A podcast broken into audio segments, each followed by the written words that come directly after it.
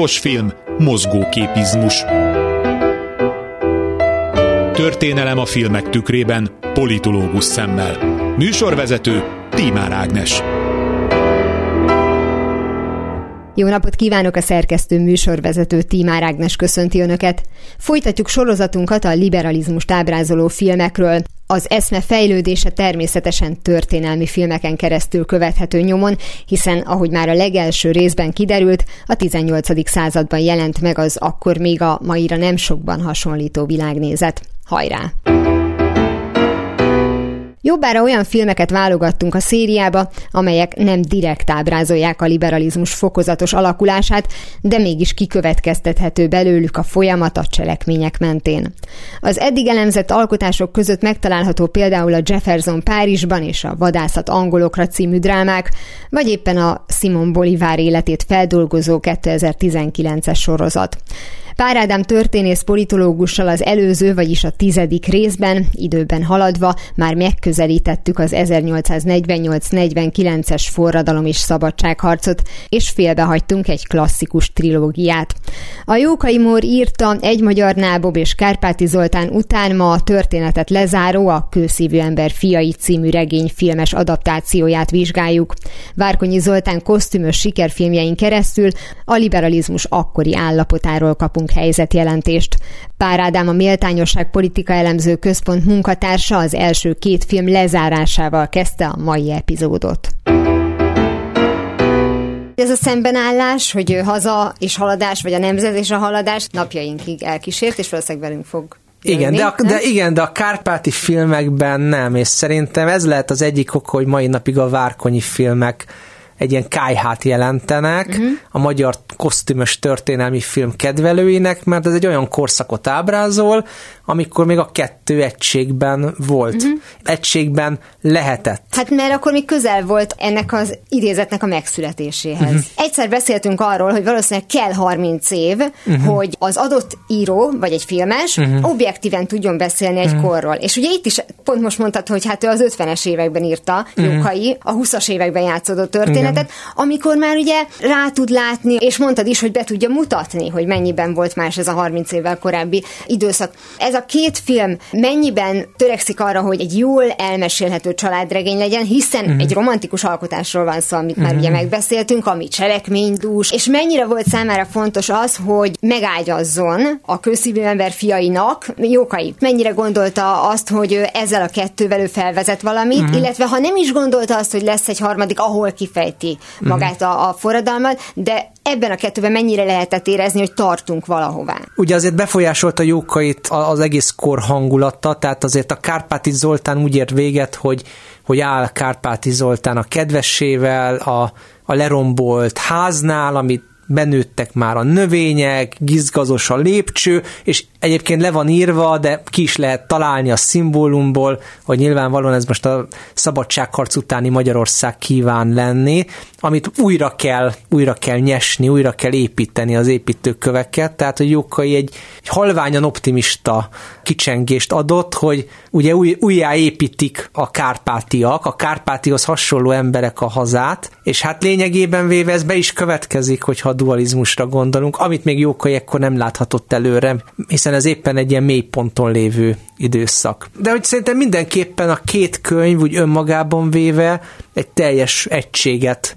alkot, és nagyon szépen átvezetik, tehát a Kárpáti Jánosok időszakáról, tényleg ez a krakéler viccmestereket teremtő időszakból a megkomolyodott és fiatal Magyarországot képviselő mm. Kárpáti Zoltánok világába. Tehát a kamaszkorból az ifjú felnőtt korba. Így van, illetve az, illetve az Aggastyán halála után a kamaszkorból az ifjú felnőtt korba. Tehát van egy ilyen, van egy ilyen generációs jelleg. Amúgy az számomra érdekes, hogy Jókai nagyon sokat írt a társadalmi kérdésekről. Érdekes, hogy a nemzetiségi kérdés nem kerül elő sem ebben a regényében, sem a kőszívű ember fiaiban. És ennek valószínűleg az lehet az oka, de már erre inkább egy irodalomtörténész tudna választ találni, hogy azért a Jókai igyekezett úgy megírni ezeket a regényeket, hogy senkinek úgy az érzékenységébe durván uh-huh. ne taposson bele. Nyilván a nemzetiségi kérdés felvetés az, az még kicsit korai lett volna 1848-49 érzhetségi és délvidéki eseményeinek a tükrében.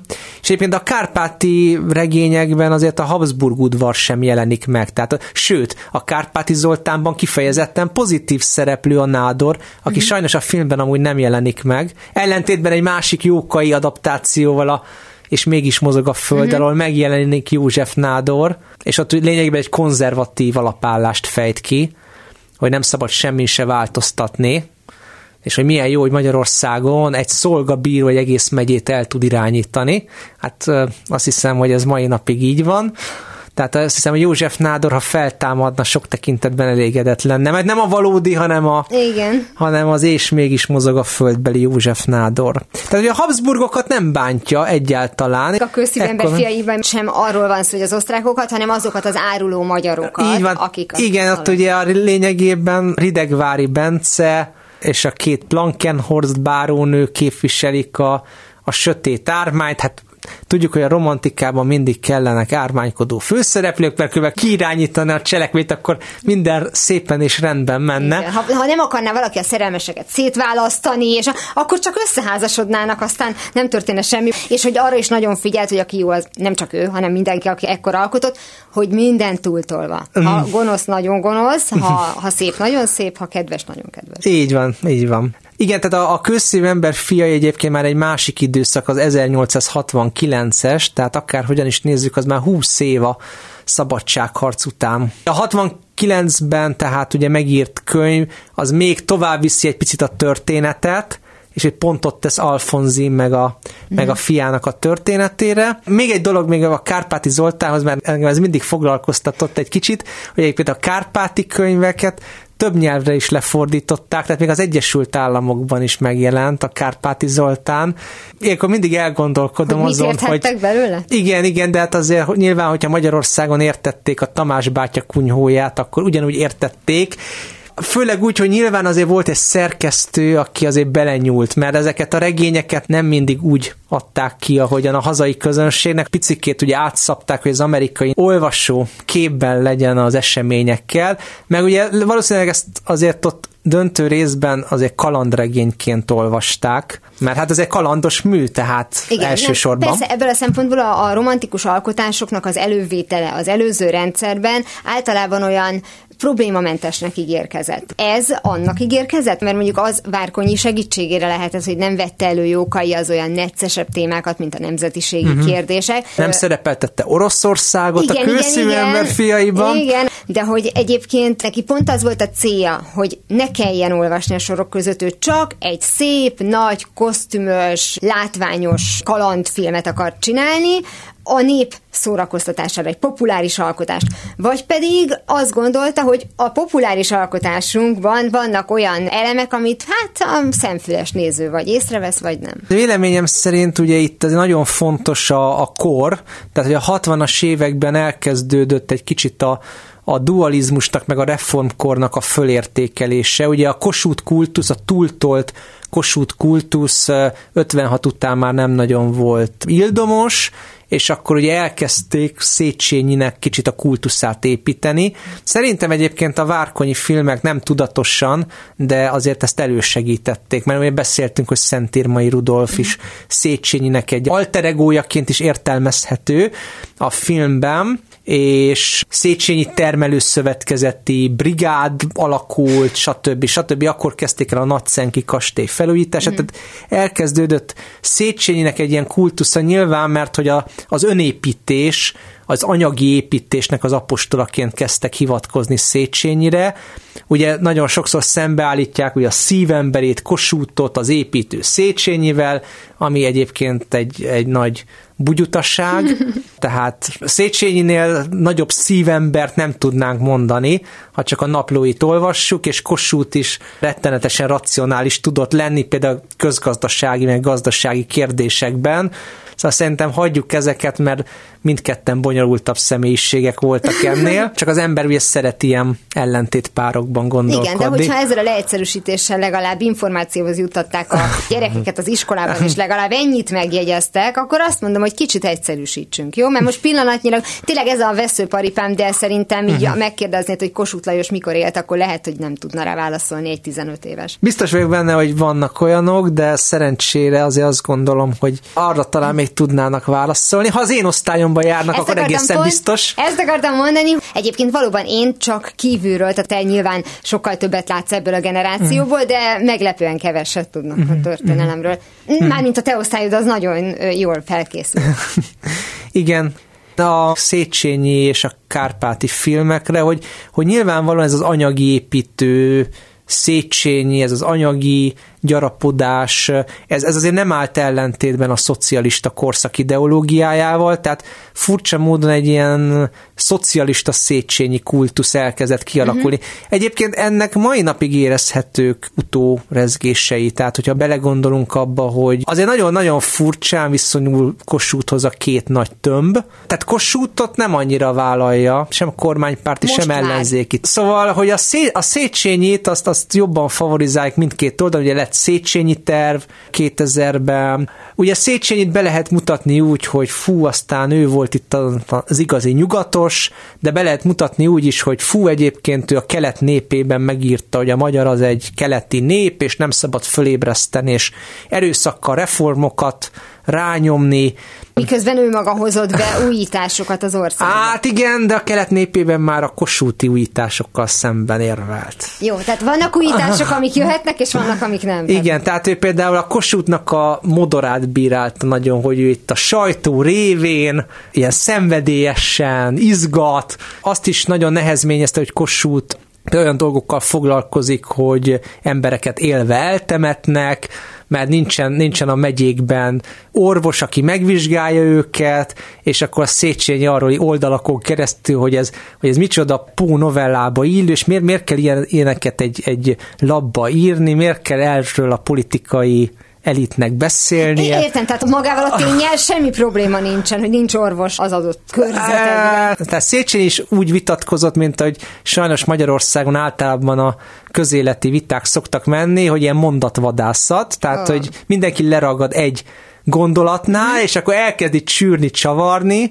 hogy vajon a másik mit gondolhatott, tehát ettől mi a méltányosságban rosszul vagyunk a mondatvadászattól. Na most Széchenyi volt a legnagyobb mondatvadászok egyike, tehát egy rossz hagyományt képvisel ebből a szempontból Széchenyi. Kossuth jobban megadta a formát, tehát ő udvariasabb volt, de jó, nyilván a kisnemes a gróf felé nyilván benne volt, hogy azért ildomosabban beszélt, aztán Széchenyi ugye a végén már azért eléggé az egész Kossuthi programot támadta, és akkor ugye már véget is ért ez a polémia. Ugye Kossuth meg Petőfit kezelte le egy kicsit, hogy ugye írta, hogy hát igen, igen, volt, volt annak a Petőfinek néhány jó költeménye, de hát túl sokat képzelt magáról. Jó, tehát valami sosem változik, hogy Isten ments, hogy elismerjük egymást. Igazát, vagy igen, méltányolható gondolatát. Igen, igen. igen, azt mondtad, hogy most már egyik oldal sem vállalja fel mhm. igazán Kosutot. Annak idején meg mondjuk azért tolták inkább Kosutot Széchenyivel szembe, uh-huh. mert valószínűleg a néphez már származásilag is uh-huh. közelebb állt. Uh-huh. Én nem várom el tőle senkitől se, hogy hősi halált halljon, de uh-huh hogy ez mindenkinek tök rendben volt, hogy Turinból így küldözgeti a leveleit. Bolivár kétszer menekült el Venezuelából. Jó, de szerinted egyébként ezeket az eseményeket, hogyha összehasonlítjuk, akkor van olyan elmenekülés, ami jogos, és van olyan, ami nem. Azt gondolom, hogy azért mindenkinek joga van, hogy az életét és pláne a családja életét e, védelmezni. Persze, világos, csak azt mondom, hogy, hogy miközben hősként kezelték, és most nem kosut, mert ah, nehogy valaki félreértsen engem. Értem, értem. Nem kosut ellen beszélek, csak hogy, hogy ez akkor nem, tehát miközben már tényleg ki lett kiáltva a forradalmi szabadságharcnak az egyik ikonjának, azért mégiscsak volt egy olyan dolog, hogy mi, mit adtál a hazának. Hát elég sok mindent adott, tehát most nem mm-hmm. lesz ez a mhm. Monty Pythonos, hogy mit kaptunk mi a rómaiaktól. Igen. Hát mondjuk vízvezet. Jó, jó, de azon ki, hát a út, úthálózat. Jó, de még mit kap? Mm. Nem, tehát nyilvánvalóan, de hogy valahogy arról meg tényleg elfeledkeztek, és ezt a mai korra is levetíthetjük, mm. hogy mutass ma egy olyan tényleg pénzember, tehát akinek mm. olyan vagyona van, hogy azt nem lehet egy emberi élet, de még több emberöltő alatt mm. sem elkölteni, és azt mondja, hogy az ő hazaszeretete annyira őszinte, hogy építek. Mm-hmm. Építek hidat, építek mm. tudományos akadémiát. Egyébként Kossuth ezeket a tevékenységeket mind támogatta. Tehát, hogy, hogy nyilván tőle ne várjuk el mm. azt, mm. hogy építsen akadémiát, ha nincs rá pénze. Mm. Csak azt mondom, hogy a többieknek, aki végül is a, a bitófán végezte, azoknak ugyanúgy idézőjelbe joguk lett volna megszökni, mint mondjuk Kossuthnak. Tehát, hogy nekem csak ezzel van gondom, ha megnéznénk őket, az aradi hősöket is akár, vagy áldozatokat, mm. hogy tényleg Kossuth valamivel kiemelkedőbb volt, mint mm. azok, akiket felkötöttek. Hát beszélhetnénk Andrási Gyuláról is, aki ugye szintén jelképesen fölakasztottak, és aztán mégis Ferenc József miniszterelnöke lett. Tehát a, beszélhetnénk uh, egyébként uh, Hát ugye Abdel Kader, algériai arab felkelő vezért, ő például a franciák ellen harcolt, ugye aztán száműzték Szíriába, és ott kereszt, egy keresztény ellenes pogrom idején keresztényeket mentett meg, és ezért Franciaország kitüntette. Tehát ezek ilyen, ilyen dolgok. Tehát azt gondolom, hogy megint visszajutunk oda, hogy ez választás kérdése. Igen, viszont és ez teljesen független a történelemtől, az már a, a világ változása és a személyiségeknek az elképesztően rossz irányba való változása, uh-huh. hogy ma, akinek van pénze, az nem ad. Ennyi. Igen. Most, ha körülnézünk, akkor az történik, hogy a civilek segítik ki a civileket. Hát ez, ez így van. És egyébként van, egyébként van a világban filantrópia, úgy értem olyan filantrópia, amit üzletemberek csinálnak, ami egyébként nyilván el is várható, mert ugye a világ egy százalékának nagyobb a jövedelme, mint az után következő hát durván 800 millió embernek. Tehát, hogy van ilyen filantrópia a világban, hát ugye Magyarországon valamiért az üzlet embereknek a túlnyomó része az nem gyakorolja ezt. Pedig ugye az Egyesült Államokban, ahol tudjuk, hogy a szociális ellátás még Magyarországnál is kezdetlegesebb, de ott mondjuk történelmi okai vannak ennek, ott ugye megtiszteltetésnek is veszik, hogyha uh-huh. támogathatnak egy jó ügyet. Most teljesen mindegy, hogy Soros György, vagy Rockefeller, uh-huh. vagy a Warren Buffett, vagy Bill Gates, uh-huh. hogy egy még ismertebb példát mondjak, tehát, hogy nyilvánvalóan ott van ennek egy kultúrája, és hát, ahogy te is mondod, a reformkorban és a dualizmus idején, de hát még a horti korszakban is azért volt ennek egy kultúrája, aztán hogy ez elsikkadt. Elsikkadt, vagy csak nem transzparens, mert néhány üzletember, aki esetleg név mhm. nélkül óriási összegeket költ akár mondjuk kórházakra, mm. amiről nem tudunk, mert egyébként nem ez a cél, mm. hogy valójában Széchenyi a maga korában azzal, hogy nyilvánosan tette ezt, hogy cikkek jelentek mm. meg arról, hogy ő ezt épített, meg azt épített, Igen. meg arra, hogy az akkor teljesen természetes volt, mert uh-huh. nem kellett álszerénynek lenni, uh-huh. vagy pedig azért ő is ismerte már a marketingnek a jelentőségét. Hát igen, ugye nyilvánvalóan ezek a filantróp cselekedetek, ezek az adományozónak a, hogy mondjam, nevét is öregbítették, tehát eh, nyilván a Vanderbiltek, Morganek társaik, ugye ezek a rablóbárók a Egyesült Államokban, ugye Guggenheim. Guggenheim, igen, ugye saját nevüket is öregbítették, de legtöbbjüknél azért ott volt egy vallásos motiváció is. Uh-huh. Úgyhogy éppenséggel lehetnének ennek Magyarországon is követői ennek a szép példának. Igen, tehát nem zavarna minket, hogyha egy ismert neve lenne mondjuk egy új kórháznak, amit mhm. bárki mm. látogathat, és mondjuk a TB-ből olyan ellátást kap, mint Igen. bármilyen nyugati országban. Persze. Abszolút nem vagyunk ellenére, de akkor visszakanyarodunk Igen. a közszívű ember fiaihoz, mert tulajdonképpen az zárja mm. Igen. ezt a trilógiát, és már előzetesen ugye szóba került az, hogy most Jókai, illetve Várkonyi mm. mennyire akarta ábrázolni az osztrákokat, és ha Várkonyit nézzük, amit te is mondtál, hogy az oroszokat inkább kihagyta jobb a békesség alapon, ami tulajdonképpen így több mint vicc vicces, pedig, vagy pedig rosszabb. egyébként ugye kihagyott egy nagy zicsert, mert a regényben Ödönt a barátja, a cári testőrtiszt Leonid szökteti meg, pontosabban ő segíti hozzá a szökéshez, úgyhogy kihagyták ezt az ittszert, hogy egy szimpatikus orosz megjelenjen. Lehet, hogy úgy gondolták, hogy bőven elég, hogyha a farkas kaladnál szimpatikus, és ott szerepel Bújtor István alakításában Leonid, már nem kellett a végére. Hát amúgy is egy picit azért a filmnek a második fel azért kicsit összecsapottabb ebben a tekintetben. Tehát nagyon hamar elintézik a szabadságharc leverését. Ugye nagyon, nagyon hamar ott átlendülünk azon, hogy ödönt elfogják, hogyan fogják el. Csak látjuk, hogy ott a lábban próbál elmenekülni.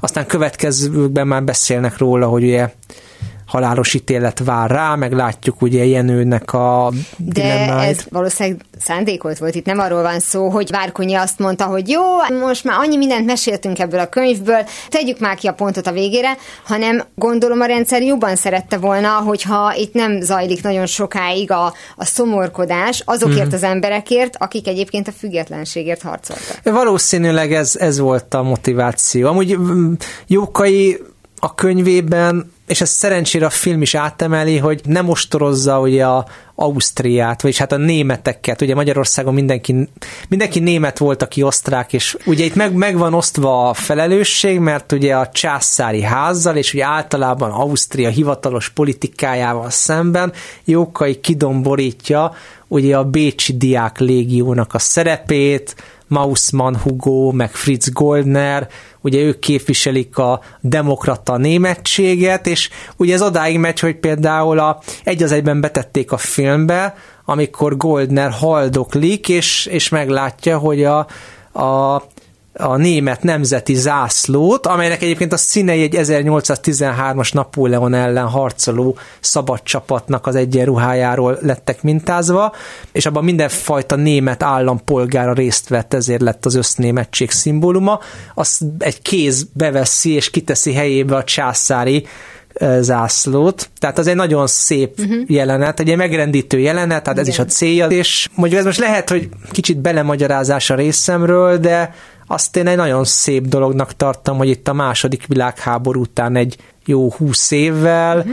Várkonyi mert ábrázolni azt, azt, hogy itt egy német demokratikus hagyományú népmozgalom is volt, nem, nem csak arról van szó, hogy a magyarok küzdöttek egyedül, hanem itt volt egy demokratikus uh-huh. Németország, vagy annak a csírája, vagy annak a reménye. Hát de ez bátorság volt a részéről, mert ha egyszer Németországot úgy is felosztották, és az NDK-val jóba voltunk, akkor nem kellett nekünk egységesen németeket igaz, igaz, utálni. Bocsánat, most erre hirtelen nem gondoltam, de igazad van. Igazad van, mert ugye a Német Demokratikus Köztársaság képviselt aztán ugye a jó Németországot, és ugye az NSK pedig a csúfat, és, és hát igen, meg lehet magyarázni, hogy nyilván ilyen módon az a német zászlót a végén, az ahhoz nem kellett bátorság, hanem Jó, ott nyugodtan... be kellett adni néhány embernek Igen. ellenőrzésre a forgatókönyvet, Igen. és azt mondták, hogy hm, NDK, jó, maradhat a német zászló. Igen, igen, igen, igen. Úgyhogy ezt én mindenképpen egy pozitívumának tartom a regénynek, meg a filmnek is. Egyébként meg nagyon érdekes, hogy a három fiú, tehát az, az arról is beszélünk, uh-huh. ha már a liberalizmusról beszélünk, hogy a három fiú, mind a három valamilyen értelemben lázadó, tehát a, most ugye van a, a közszívű ember fiaiban egy vicces jelenet, amikor Lidenval Editet és Baradlai Rihárdot nem akarja összeadni a pap, és akkor Rihárd megfenyegeti, hogy akkor betérnek zsidónak. Most ez... nem is emlékeztem. Most ez, ez lette meg azt, hogy tulajdonképpen a hegedűs a háztetőn három lánya, ugye szintén lázadó, és a három lánya tevjének, meg a három baradlai fiú egész jól megértette volna egymást, szép párt alkottak volna, csak fordított sorrendben, mert ugye ott a legkisebb lány a legnagyobb lázadó, aki a legnagyobb lázadást követi el, ugye itt a regényben meg pont fordítva a baradlai ödön, tehát a legidősebb mhm. fiú, aki a legtudatosabb, a legpolitikusabb alkat, uh-huh. és ugye Richard, Richard az a tipikus krakéler huszártiszt, aki aki tulajdonképpen talán megmaradna a császár oldalán, hogyha, hogyha nem szeretné jobban az anyját, mint uh-huh. a feje valóit, mert végül is az anyja győzi meg arról, hogy jöjjön haza Magyarországra. Ez már ugye a októberi uh-huh. forradalmi események idején, amikor Bécsben már a harmadik forradalom tör ki. De ezt tök, hogy meg kell magyaráznia, hogy az anyját jobban szereti, mint a fejebb valóit. Szerintem így szeresse már jobban az anyját, mint a fejebb Nem úgy értem, nem, nem. Az nyilvánvaló, nyilvánvaló, hogy szereti, csak úgy értem, hogy, hogy annyira is szereti, hogy megtagadja ugye a parancsot, tehát nem Világos, megy a huszárjaival persze. Bécs külvárosa a népe ellen, és hát ugye ott van Jenő, aki pedig hát végig ez a naív, ábrándos, tényleg egy ilyen sztereotíp értelmiségi figura, akit egyébként mindenki kihasznál, tehát ugye a Ridegvári, meg a két Plankenhorst bárónő, meg az egész császári klik, ugye, és ugye végig azért passzívan viszonyul ez a forradalomhoz, tehát a kétségeit hangoztatja is, de aztán ugye mégis ő, ő lesz a legbátrabb, aki feláldozza magát a bátyjáért, tehát tulajdonképpen amennyire politikus figura Ödön, és ugye az Ödön az a klasszikus liberális nemes, állítólag Venkheim Béláról mintázta uh-huh. Jókai az alakját, ugye Jenő pedig emberileg hajt végre egy hőstettet, és hát ugye úgy, hogy egyébként ő nem is hisz azokban az eszmékben, igen, mint igen, amiben a bátyai. Tehát lényegében véve, ha már liberalizmus, akkor itt leginkább Ödön az, aki uh-huh. egy tudatos politikus karakter, Egyébként meg nagyon érdekes, hát az, az szintén tanulságos, az a Vármegye háza jelenet, amikor ugye hát kicsit betekintést nyerünk a politikai kultúrába, hogy amikor kifogynak az érvekből, akkor előkerülnek a erőszakos eszközök, ugye Ridegvári Bence, mint egy ilyen megfelebbezhetetlen házelnök, most ne hozzunk párhuzamokat, ugye be akarja rekeszteni a gyűlés, belefolytani a szót a, a Kossuth párti ellenzékbe. Én nem hoztam volna párhuzamot, nem tudom egyetem miért, miért mondtad, hogy ne. Igen, szerintem annélkül is tudja mindenki, hogy mire gondolunk. Hmm. Így van, és aztán hogy csak hát itt ugye nem milliós büntetésekkel akarják lenyomni az ellenzéket, hanem szuronnyal meg karddal. És akkor előkerülnek a fokosok meg a szabják. Hát kicsit betekintést nyerhetünk abba, hogy bizony a politikai kultúra ilyen volt, ilyen is volt. Na jó, hát egyébként az Egyesült Államokban sem volt más a korban, mondjuk ott nem karddal, de mondjuk ott meg lőttek is meg. Hmm. Volt azért olyan, hogy kirántották a széket az ülést levezető elnök alól, meg ilyesmi. Szóval az ilyen erőszakos módszerek, azok jellegükben változnak, de maga az, hogy ugye az ellen véleményeket lesöpörjük, az, az úgy nem változik. Zárásként, mert szerintem ugye ezzel a végére is és értünk ér, a, a Jókai trilógiának, amit Várkonyi ugye feldolgozott. Igen. Egyetlen dolgot akarok mondani, és erre szeretnék majd később mm-hmm. kitérni. A Jenőnek az önfeláldozása, hogy ő nem elvekből csinálta, ő egész egyszerűen érzelmekből, ő menteni akarta mm-hmm. a családját, konkrétan a bátyját, mm-hmm. és tessék, itt van a her, uh-huh. ahol nem, ja, ugye, ahol ugye ezek a bizonyos, a történet szerint kiválasztott hippik tényleg nem azért égették el a behívott, mert renitenskedni akarunk, uh-huh. hanem elmondásuk szerint ő nem akar embert ölni, ami azt hiszem, hogy teljesen megérthető dolog, és olyan szinten bizonyította ugye be a végén a, a Burger karaktere, mm. hogy csak azért, hogy a lánya mm. randizhasson a mhm. főhősünk, mm. inkább fogta, levágatta a haját, hát, ami igen. már magában szimbolikus volt, mm. bevonult, és tudjuk, hogy mi történt uh-huh. a katonáknak a jó részével. Uh-huh. Szóval, hogy szerintem a liberalizmus témakörében, vagy akár majd a uh-huh. szocializmuséban, és ezzel uh-huh. ugye már jelezzük, hogy uh-huh. ezeket az izmusokat, ahogy mondtam, uh-huh. végig fogjuk venni. Szerintem érdemes lesz a, a herre kitérni. Abszolút, abszolút mértékben. És igen, valóban van egy ilyen párhuzam. Ez eddig így eszembe sem jutott volna, de valóban, valóban Burger és a Jenő karaktere abszolút mértékben párhuzamos. Figyelj, lehet egyébként, hogy Menzel még itthon látta a Várkonyi filmet? elképzelhető. Ez hát elképzelhető, igen. persze. Szerepelt ő amúgy igen, uh, magyar Szabó István filmekben, persze. Így van, igen. Na, hát akkor jó, ezt még akkor kiderítjük. A következő adásban Pár Ádám történész politológussal maradunk a 19. század közepi Magyarországon, és a Hídember című drámáról beszélgetünk. Ez volt már a hangos film mozgóképizmus, legközelebb ismét szombaton délután fél kettőtől várom önöket. Természetesen a korábbi adásokat, ahogy a mait is hamarosan megtalálják archívumunkban, valamint podcastként. Kövessenek minket a Facebookon, és ha még nem tették, iratkozzanak fel YouTube csatornánkra. Köszönöm a figyelmüket, a szerkesztő műsorvezetőt, Tímár Ágnest hallották. Viszont hallásra! Hangos film, mozgóképizmus. Műsorvezető Tímár Ágnes